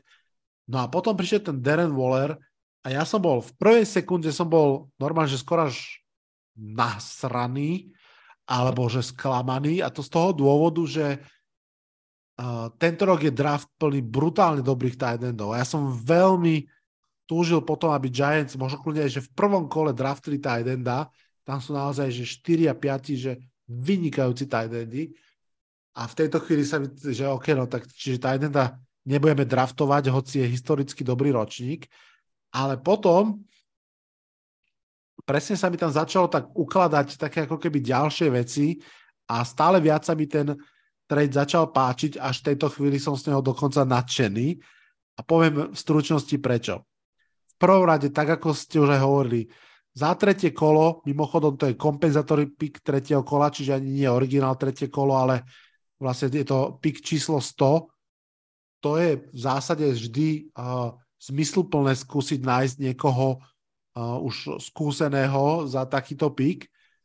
Uh, po druhé, uh, Giants potrebovali kvalitného wide receivera a opäť v drafte ich až tak veľa nie je, vo free agency neboli vôbec žiadni a Joe Shane vlastne veľmi kreatívnym spôsobom vyriešil tento problém, pretože Darren Waller, ak bude zdravý, hrajme teraz tú hru, že bude zdravý, tak to je reálne, že wide receiver jedna nášho mústva. Darren Waller v tých dvoch sezónach 2019-2020 mal cez tisíc yardov, bol, že top 3, hej, že bol, bol Kittle, Kelsey a Waller, to boli traja, traja uh, tight endi, ktorí, ktorí proste mali čísla ako špičkoví wide receivery. Navyše Waller je naozaj rýchly, Giants boli úplne poslední v celej lige eh, v explozívnych hrách, to znamená v hrách, ktoré išli cez 20 yardov a toto presne Darren Waller tomu mústvu ponúka. Čiže toto sa mi totálne zapáčilo, že vlastne ak nie je wide receiver k dispozícii, že takýmto v podstate kreatívnym spôsobom ten káder uh, doplnili. A ja teraz na sekundu odbehnem do draftu. Ja osobne by som bol hlboko prekvapený, ak by Giants v prvom kole draftovali wide receivera. Jedine, že by tam spadol na to 25. miesto jeden z tých top dvoch, Inak si myslím, že naozaj už v tejto chvíli wide receivery nie sú uh, takou veľkou potrebou Giants. No a Matúš, ty si spomínal toho Johna Rossa, to mi príde ako dobrá, dobrá paralela práve k ďalšiemu uh, wide receiverovi a to je uh, Paris Campbell, ktorý prišiel z Indianapolis Colts za 2 milióny dolárov. A opäť je presne to ten moment, že často zranený hráč a teraz odohral konečne do, pomerne dobrú sezónu na jeden rok. Strašne sa mi páči tento typ biznisu, lebo za ním je ako keby podľa mňa tá príležitosť, že keď nebude dobrý, keď sa zraní, no tak 2 milióny prežijeme. Ak bude dobrý, tak buď ho znovu podpíšeme a máme kvalitného wide receivera, alebo keď odíde, tak máme za neho compensatory pick. Hej, že za, vlastne za 2 milióny si kúpime budúce tretie alebo štvrté kolo draftu navyše, čo je extrémne výhodná ekonomická, uh, ekonomické uvažovanie. Takže z tohto, z tohto som ja naozaj vo finále nadšený, že ten Darren Waller a Paris Campbell prišli. Myslím si, že bolo strašne dôležité aj to, že sme podpísali Dariusa Slaytona, uh, pretože on je v podstate v tejto chvíli jediný s Izajahom Hodginsom zdravý receiver. Predsa len zase sa teda vraciame k tomu, že keby bolo keby a že kto vie, ako to s tými zraneniami bude. A to som zachytil pri Joyovi Shaneovi, keď si Matúš ty na začiatku rozprával, ako odlišne komunikuje proti Daveovi Gettlemanovi, tak ma zaujalo, že Joe Shane na tom stretnutí majiteľov klubov a generálnych manažerov povedal veľmi zaujímavú vetu, že majú, že v Giants organizácii je nejaká t- um, firma, Eh, ktorá sa venuje eh, fitness a rekonvalescencii a tak ďalej, ktorá je špičkovým odborníkom na soft tissues, to znamená na tie akože eh, svalové zranenia a ktorí vlastne aj liečili pred rokom práve, práve tohto tight enda, ktorý k nám prišiel a že dali vlastne akože green light, že, to, že by to malo byť s tým volerom v poriadku. A celkom mi to prišlo také akože moderné na Giants, že OK, že super, že máme v týme proste špeciálnu medicínsku organizáciu, ktorá proste takéto veci rieši. Takže musím povedať, že ja som z toho prístupu k off-season, mm, že som s ním spokojný. Až mám trošku pocit, ako keby, či nie, nie sú trochu uh, vlastne Giants takí, že akcelerujú to, čo chceli všetko dosiahnuť a že sa snažia možno dokonca trošinku viac minút peňažkov, ako som pôvodne očakával. Um, váš pocit celej tej off-season a z tých všetkých mien, uh, Matúš, keď idem opäť k tebe, je teda vo finále aký? Spokojnosť, pohodička. Možno ešte ti dám rovno k tomu jednu otázku. Na to sme zabudli, ale Mike Kafka aj Donwing Martinel zostali v Giants, hoci obidvaja mali tendenciu ísť niekam inám robiť head coacha a to je tiež si myslím, že významná informácia. Rozhodne áno. A možno teraz budem trošku prekvapovať aj sám seba, ale Kafka ma teší ešte, ešte viac ako Martindale, pretože konečne sa podľa mňa útok dostal do 21. storočia alebo do roku 2023 tým ako sme, tým ako sme hrali, že konečne tá, tá hra mala nejakú hlavu a petu, boli tam tie motiony, boli tam nejaké, nejaké, nejaké trick playe, čo trick play a Giants to za, za posledných pár rokov to, to, to, to sa ani že neudialo nikdy. Takže som veľmi rád, že sa, mi, že sa nám ich podarilo, podarilo udržať. Koľko sa to podarí, uvidíme. Uh, Don Martindale som taký, že, že on podľa mňa toto bude jeho posledná sezóna u nás, ale, ale nechcem predbiehať. No a celkový pohľad, ja som spokojný. Keď, keď si tu pozriem tie poznámky, čo sme mali ešte na ten podcast pred pár mesiacov, tak vynikajúco som nie že trafil, ale som spokojný s tým, čo sa udialo, pretože som napísal, že nezbláznime sa, nezačneme predplá- preplácať, radšej na kratšie kontrakty a budujeme, čo máme. A myslím si, že to sme, to sme splnili. Mne vôbec nevadí akože 40 miliónov okerekemu, keď to je náš akože najväčší nákup kľudne, nech sa páči. A, a poďme, poďme do draftu skúsiť nájsť nejakú, nejakú value for money v nejakých tých nižších kolách, nejakých hráčov, ktorých, ktorých môžeme potom uh, trénovať a, a musíme sa pripraviť. Budeme, budeme tu mať kto to všetko? Andrew Thomas, Dexter Lawrence, Xavier McKinney, to všetko, uh, všetko sú hráči, ktorí za chvíľu budú potrebovať nové kontrakty, takže radšej poďme týmto smerom a, a poďme dávať peniaze týmto hráčom, ako by sme mali preplácať nejaký talent z iných tímov. Takže za mňa spokojnosť a pokračujeme v tom. Samo ty ako? Ja si vôbec nebudem nič vymýšľať, žiadne nové koleso. Ja úplne súhlasím s Matušom, že tiež som dúfal, že nech sa nejak nezbláznia a že nech to berú rozumne a nech nezoberú proste nejaké extrémne hviezdne meno úplne zbytočne, nedajú mu veľa peňazí. To nespravili a ja, u mňa pretrváva taká spokojnosť jemná, ale nechcem byť úplne, dneska som strašný optimista inak, to sa mi úplne často nestáva, ale, ale, ale som spokojný. Tak to má byť. Ja ešte pridám jedno meno, Rakim Nunes Roches, defensívny tackle, uh, underrated, strašne dôležitý podpis, veľmi kvalitný defenzívny tackle z Tampa Bay Buccaneers. A práve tento tretí defenzívny tackle strašne chýbal Giants od momentu, keď uh, tradli preč BJ Hilla, že mali sme dvoch skvelých, Dextera Lorenza a, Leonarda Williamsa, ale ako náhle jeden z nich musel prestrieľať, alebo obidvaja, tak to bolo peklo, znásobené tým, že ešte za nimi nebol žiaden linebacker. To bol základ toho, tej príšernej run defense uh, v celej sezóne a potom aj proti Eagles, že sme boli strašne tenkí na defenzívnom teklovi. Tento Rakim Nunes ktorý je normálne, že pohode starter v lige, vlastne ako tretí defenzívny tekl do rotácie.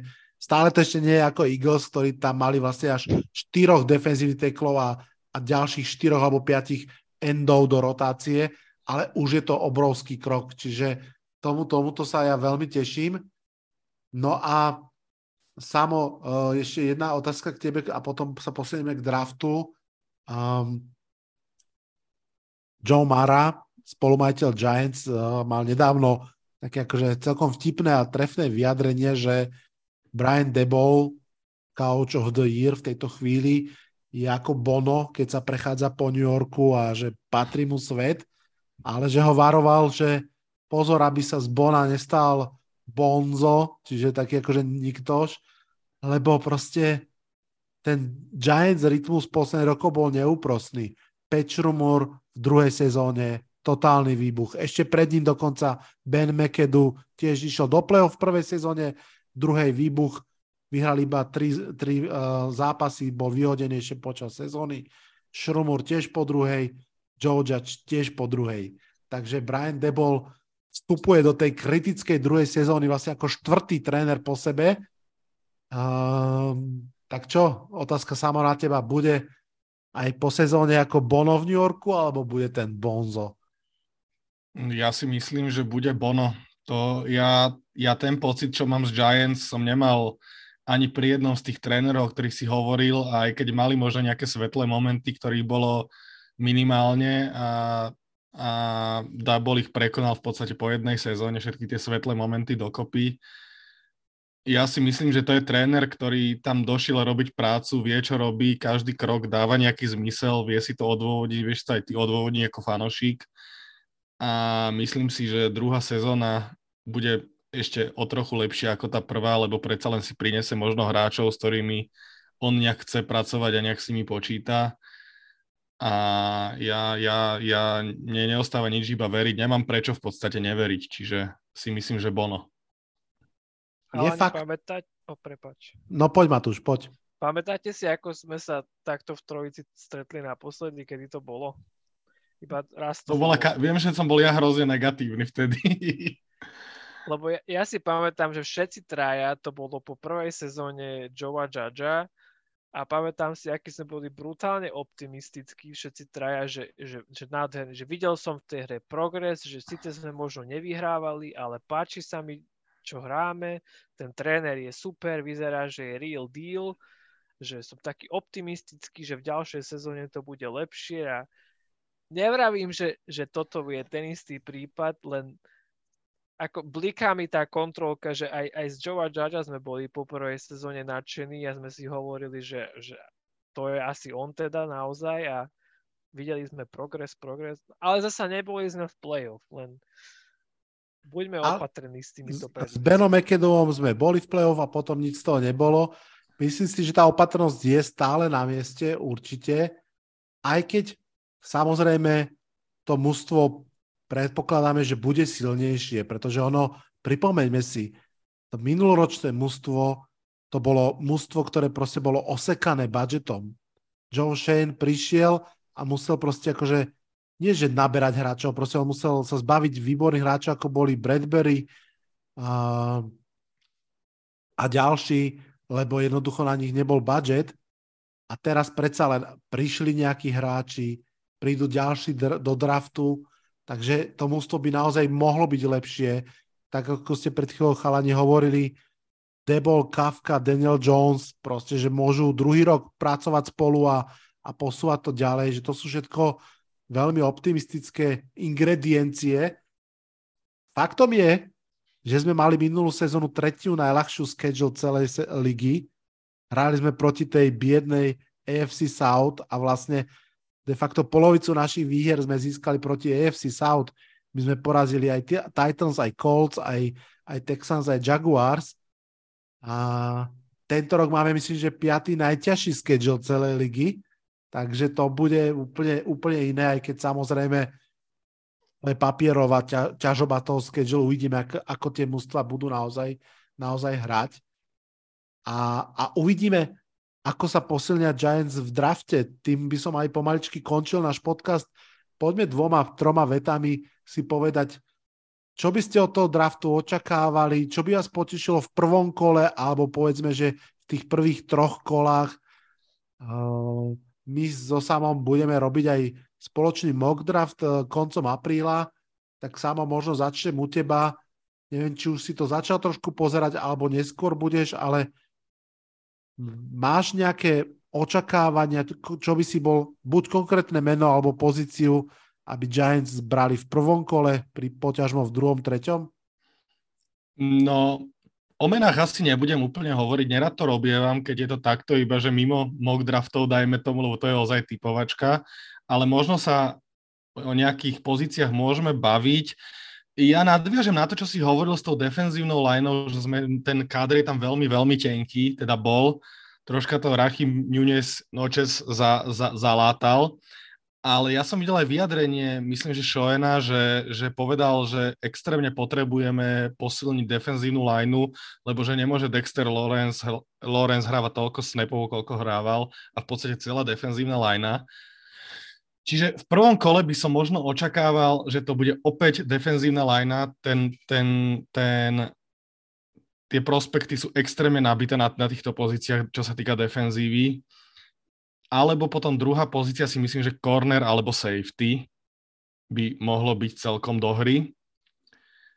A myslím, že tam sa dá v prvom kole nájsť veľmi, veľmi, veľmi dobrí hráči sa tam dajú nájsť, takže a ak by sme chceli mena, tak počkaj, poďme na defenzívnu lineu. Ja si tie mena pozriem iba, lebo, lebo ich úplne samozrejme neviem na spameť. Ale... Ale... No Jalen Carter k nám nespadne. áno, áno. Aj keby spadol, neviem, či by som chcel, aby sme ho brali. Treba povedať, treba povedať, že treba povedať, že je celkom nezvyklý, celkom nezvyklá vec sa stala, že nemáme jeden z prvých pikov za posledné roky, čiže ona tá situácia sa celkom zmenila. Áno. Ale buď, a kľudne by som bol v pohode aj s endom, ale aj s interiérom defenzívnym linemanom a potom safety alebo safety alebo corner, ako som povedal. A v neskorších kolách by som bol veľmi spokojný, ak by to bol, ak by to bol interior ofenzívny lineman center alebo guard. Mm-hmm. To by sa mi veľmi páčilo. A kľudne aj receiver, keď už, keď už ale ne, určite to kleslo u mňa na tých needs. Takže tieto pozície by som posilnil. Mm-hmm. Matúš, ty to máš ako? No, Mne aktuálne vychádza, že najväčšia position of need, ktorú by som prioritizoval, je corner určite. Ale jedným dýchom, teda tým istým dýchom, keď sa zamyslíš, tak tí najlepší cornery, ktorí, ktorí ako prišli za posledné roky, priš, boli strašne skoro zobratí.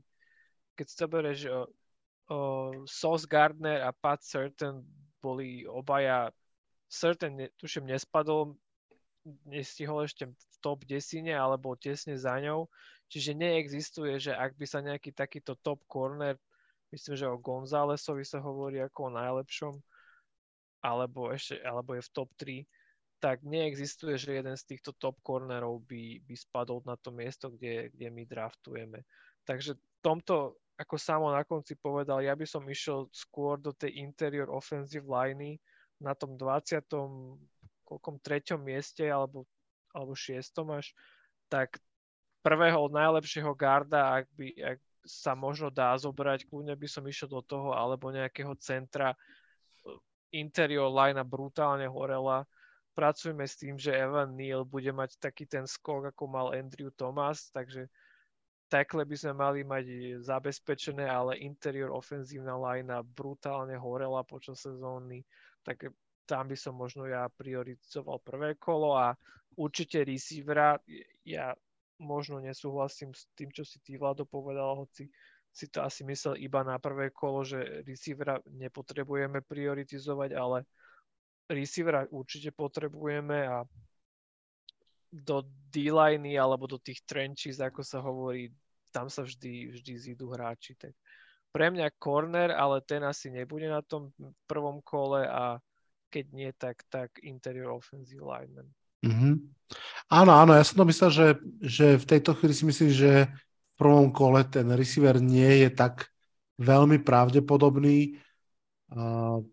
Záleží pochopiteľne, ak by tam ten Quentin Johnson alebo Jason Smith Jigba padli, tí dvaja, tak si to viem predstaviť, ale ten Zay Flowers, nie som si istý, či by bol nutnosťou ho brať. Ja to vidím na cornera úplne, úplne a kľudne aj 4. 5. v poradí, koľky na nás vyjde tá trieda kornerov je vraj extrémne silná, veľmi dobrá, všetci ich chvália. Ja tu mám také meno uh, zakliknuté, že Cam Smith, tak tiež, ak to náhodou nahrávame naozaj, tak takto predosielam, že to by, to by bol hráč, ktorý by sa mi páčil. Uh, alebo no, ja si presne myslím, že corner a uh, hráč do defenzívnej liney celkovo, či už edge alebo defenzív, stred, stred defenzívnej liney, že to sú možno dve najväčšie potreby, ktoré máme, pretože aj na edge rusheroch, keď si tak uvedomíme, že my tam máme vlastne len Odžuláriho a Tibodoa a Odžulári bol celú druhú sezónu zranený, že my sme tam extrémne tenkí naozaj. To znamená, že úplne si viem predstaviť, že v prvých dvoch kolách pôjdu Giants do obrany, niekde by mali nájsť centra, dúfam, že ho nájdu, lebo v tejto chvíli my nemáme žiadneho centra v zostave.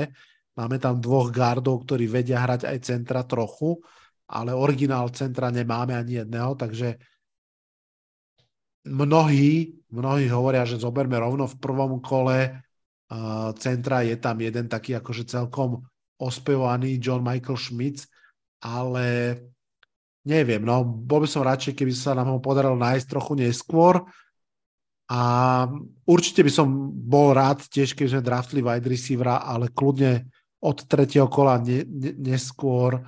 A súhlasím, že potrebujeme lacného, zdravého, mladého wide receivera, ale teda o wide receiverovi hovorím, ale naozaj si myslím, že tých treba uh, zobrať, alebo možno, možno ich zobrať aj trošku neskôr.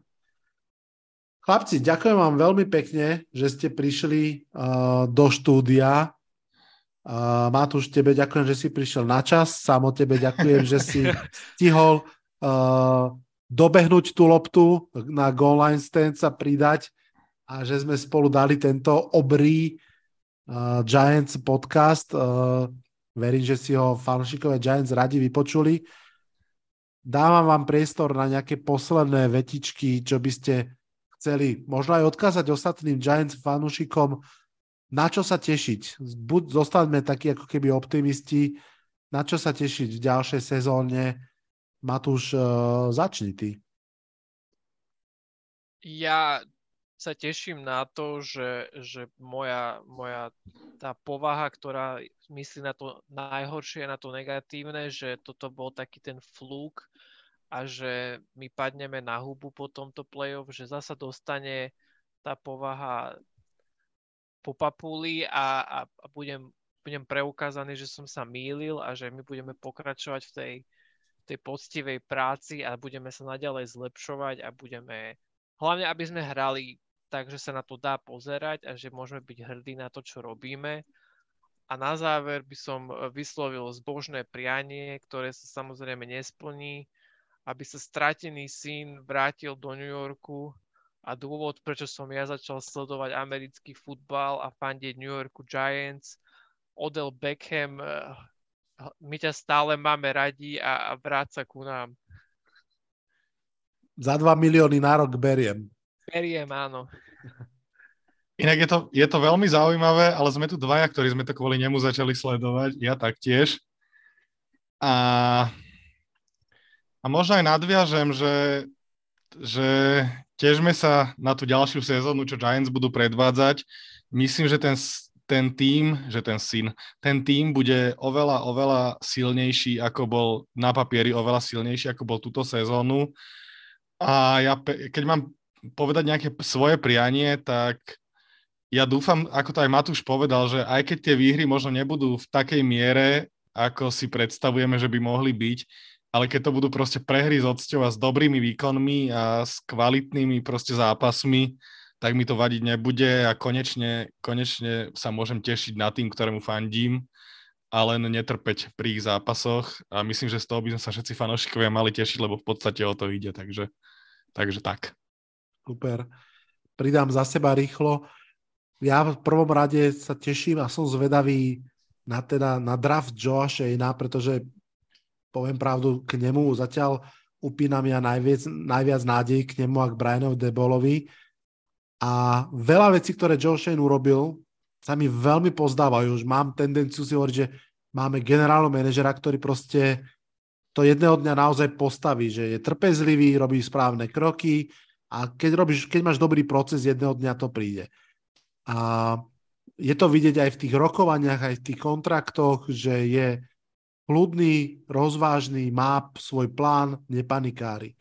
Jednu vec, ktorú podľa mňa stále nevieme, je, aký je draftovač. A to je strašne dôležité pre NFL mústvo.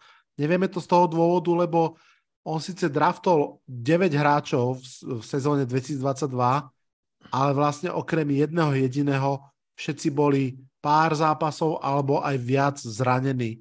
A v cel, z celej vlastne tej skvadry de facto aj Kevin Thibodeau odohral len nejakých 13 e, zápasov, e, Ivan Neal podobne, ostatní ešte výrazne menej. Takže my vlastne nevieme, akých hráčov nadraftoval a zostáva nám len dúfať, že, že to sú dobrí hráči, len boli zranení a uvidíme, akí budú a, a že to vie a že to draftne aj tento rok dobre pretože videli sme to aj na Seattle Seahawks. Um, NFL je taká, že keď sa vám podarí jeden alebo dva drafty po sebe, tak vy môžete vyletieť obrovským spôsobom a, a mať zrazu fantastické mužstvo. A to je to, čo teraz sebe, vám chalani aj všetkým, ktorí fandia Giants prajem, aby sme mali fantastické mužstvo, ktoré, ktoré prinesie ďalšie trofeje do, do vitrinky v MetLife Stadium. V to dúfame teda všetci, no. Áno. Tak, toľko asi pre dnešný podcast. Ešte raz, Matúš, veľmi pekne ďakujem, že si prišiel. Ďakujem za pozvanie, Vlado. A Samo takisto ďakujem veľmi pekne, že si prišiel. Ďakujem moc, vážim si toto pozvanie. A, samozrejme, však mimochodom vlastne, a možno aj mnohí posluchači nevedia, Samo je aj historicky najstarší host tohto podcastu. Myslím, že si bol vôbec prvý host kedysi dávno, pred 5 rokmi, ktorý, ktorý do tohto podcastu prišiel. A, takže ďakujem veľmi pekne. No a ďakujem aj vám všetkým, ktorí ste tento obrý podcast o Giants počúvali. Budeme sa počuť samozrejme aj ďalší týždeň. Opäť sa budeme venovať všetkým klubom a budeme sa venovať draftu a verím, že ak ste ešte nepočuli, vypočujte si aj predposledný podcast, v ktorom s Maťom Lancikom rozoberáme, ktorý quarterback je tým najlepším quarterbackom tohto ročného draftu. Pre dnešný podcast je to už naozaj všetko. V mene Matúšovom, Samovom aj mojom sa odhlasujem zo štúdia 8.0. Čaute, čaute. Toto bol dnešný podcast. Ak sa vám páči, môžete ho podporiť na službe Patreon. Ďakujeme.